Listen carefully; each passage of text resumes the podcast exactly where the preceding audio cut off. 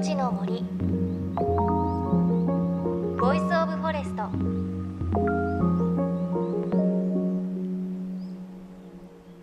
おはようございます。高橋真理恵です。JFN38 局を結んでお送りします。命の森 Voice of Forest。この番組は森の長城プロジェクトをはじめ全国に広がる植林活動や自然保護の取り組みにスポットを当てるプログラムです。各分野の森の賢人たちの声に耳を傾け森と共存する生き方を考えていきます。さあ夏休みも後半に入りましたね。大人になるとこう夏休みらしいことってあまりしなくなりますが私は先日宮城県石巻市の川開き祭りという大正時代から続く伝統的なお祭りに行ってきました。ずっとね行ってみたかったんですけど初めて行って昼間は焼き鳥を食べたりいちご飴を舐めたりあとなんか冷えたきゅうりをかじったりとすごく楽しいお祭りを過ごしました。ただね昼すっごく暑くてもう汗だくだったんですけれど夕方になると涼しい風が吹いてきてあの震災後初めて石巻の商店街に七夕飾りが飾られていて夕方それがね風にたなびいているのはすごく綺麗でなんかオツだなという感じがしました。さあ夏休みということでお子さんの自由研究にもなりそうなクマムシのお話です。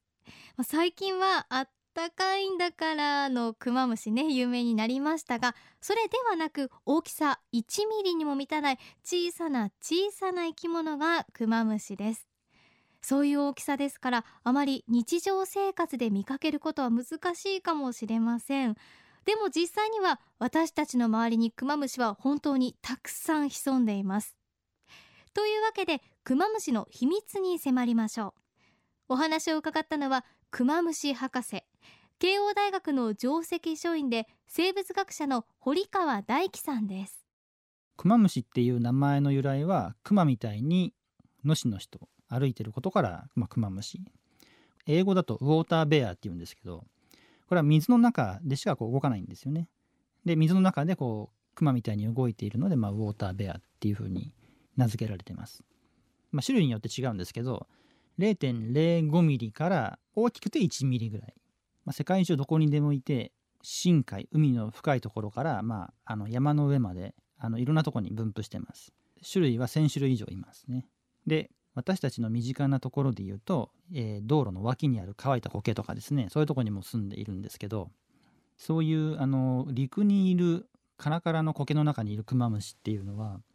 水がある時はこう動き回ってるんですけども水が周りからなくなっちゃうと自分の体の中から水がなくなっちゃってカラカラになってしまうんですね。でもそれでも仮死状態で生き延びられると。また水をかけると復活しますけどこれはとても不思議なのでなんでなんだろうなということでまあ研究しています。これがクマムシです。名前は虫なんですが虫ではありません。無脊椎動物の一種です。ゆるく歩くと書いて漢方動物とも呼ばれています。顕微鏡で見ないとわからないんですが足は8本。この足を使って移動します。地球上のあらゆるところに存在していてその種類は1000種類以上とも言われています。そしてこの生き物がよく地球最強と言われる理由。それは過酷な環境下でも生きられるすごい能力があるからなんです。クマムシはもともと海が最初の場所でそこからこう陸に上がってきたと考えられてるんですけども。で海のですねクマムシっていうのは乾燥すると死んじゃうんですね。で陸に上がってきたところで、まあ、乾燥に耐えるようになって、まあ、陸に進出してきたと。適応してきたというふうに考えられます。で例えば我々なんですけどあの陸上に住んでる生き物っていうのは乾燥にさらされてるわけですけども例えば私たちも人間なんかも皮膚が非常に発達していて体の中の水分を逃さないような形で進化してますけどもクマムシの場合ですねこれと全く逆の方向で進化していて、まあ、水が体からなくなっても生きてりゃいいやということでまあ、カラッカラになっても死ななきゃいいだろうっていう風な適応をして、まあ、陸に進出してきたと思われますね。例えばですね乾燥カラカラになっちゃうと、まあ、細胞が壊れちゃったり普通はするんですけどクマムシは何らかの方法でその細胞を乾燥してもあの保護してるような特別な、まあ、秘密がある。でそのもしカラカラになっても死なないっていうこの理由とか秘密が分かればそれを応用して例えば移植用の臓器をカラカラにして保存したりとかあるいはその、えー、とステーキ用の肉とかですね新鮮な肉あるいは刺身なんかもカラカラにして保存しておいてまた水をかけるとフレッシュなものに戻って食べられるようになるとそういうこう保存の技術っていうのもこう応用できるかなと思います。でまあ最終的には例えばもう人間丸ごとミイラになっても生き延びられるというようなものができればもう何十年とか何百年とか、まあ、あるいは何千年仮にこう宇宙旅行に行く時とかにも乾燥した状態でコールドスリープならぬドライスリープという状態でこう宇宙空間を移動なんてことも夢じゃなくなるのかなと思ってますね。まあ、だからそのヨーロッパ宇宙機構というところが乾燥したクマムシを宇宙に持って行って10日間ぐらい宇宙の真空とかにさらしたんですけどもで持って帰って地球に帰ってきてから水をかけたら復活したっていう記録はあります。私も NASA にいたんですけどその時はその宇宙生物学という分野でクマムシを研究してました。というわけで宇宙空間でも生き延びるクマムシ。彼らは水分がなくなると寒眠。これは乾くに眠ると書くんですが寒眠という状態になって体をまるで樽のようにして仮死状態になります。この状態のクマムシは人間が耐えられないような強い放射線はもちろん空気のない状態。そして摂氏百数十度やマイナス百数十度の気温。さらに電子レンジでチンをしても水をかけると復活するとされています。すごいですよね。でそんなすごい能力を持ったクマムシ。私たちの身近だと道端の乾燥した苔の中を好むそうです。実はこれクマムシさんがこの地球で生き残ってきたしたたかな戦略があるんです。あの苔にいるクマムシなんですけどもすごくこうカラッカラのしょぼい苔を見つけるとクマムシが出てくる確率が高まります。乾燥した時にはまあずっと眠った状態なんですけども雨が降ったりするとまあ復活してあの活動を始めると。その逆であのジメジメした水をすごい含んだその緑緑したですね苔なんかは意外とクマムシがいないんですよね。なんでクマムシがそういうカラッカラの苔を好んで住んでるかというと水を含んだ環境っていうのはですねジメジメしたところっていろんな生き物が入ってきやすいんですよね。住みやすいので水があると。そうすると、まあ、あの資源をめぐって競争が起きたりとかですねカビとかバクテリアみたいな天敵に攻撃されやすい。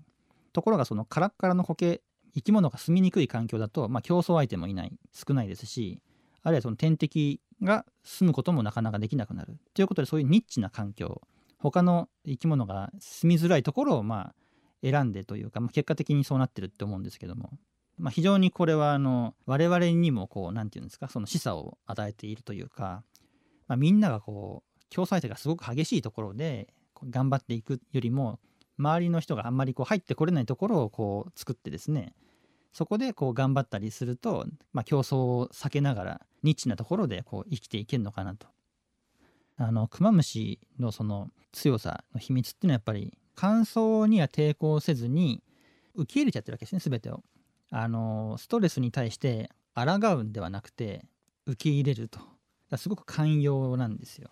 そのストレスに対していちいちこう過敏になって反応するんではなくってやっぱりある程度はまあ受け入れてこれでいいじゃんというのをこうやっていくとあのだいぶ楽になるんじゃないかなと思いますよね。はい、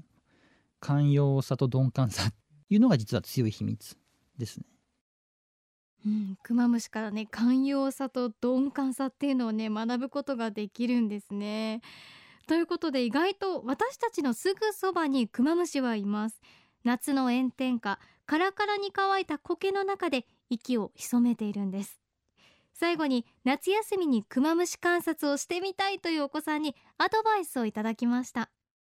そうですね。肉眼ではそのクマムシ自体見えませんので、まあ、2万円ちょっとのあの実体顕微鏡をですね買ってですねクマムシを見つけようと自由研究の定番になったらいいなと思いますね。まず街中に出てみてですね駐車場とかですねそういったまあちょっとコンクリートだとかアスファルトがあるところのカラッカラの苔があったらそれを取ってですねそれをフードの中に入れて持ち帰りますね。で持ち帰ったらあのシャーレってっていう、まあ、お皿みたいなガラスとかプラスチックのお皿みたいなところにその苔を入れてそこにさらに水をこれ水道の水で大丈夫ですので入れてやります。でこうひたひたに苔をしてですねそれでまあ一晩ぐらい置いとくと。そうすると中からまあ乾燥していたクマムシが水を吸って復活して苔の中に出てきますね。で一晩経ったら今度はその苔を取り除いてですね苔がなくなった後のシャーレの中の、まあ、水をこう実体顕微鏡で観察して20倍ぐらいの倍率があれば、まあ、観察できますので、まあ、これでまあいたらのしのしと歩いているクマムシを見つけた時にはすごく感動するはずなので。是非探してみていただければいいなと思います。もしそこで観察するだけに飽き足らず何かしたいという方はあのクマムシをですねろ紙の上にあの移して乾燥させてやったりするとかですね。でその後に乾燥した後にまた水をかけて復活するかどうかっていうのを観察したり、はい、でもっと上級者になると今度はあの寒天培地とかを作って飼育にチャレンジすると、まあ、これはちょっとハードルが高いですけども。もしそうですねクマムシ飼育キットみたいのが作れれば面白いですね。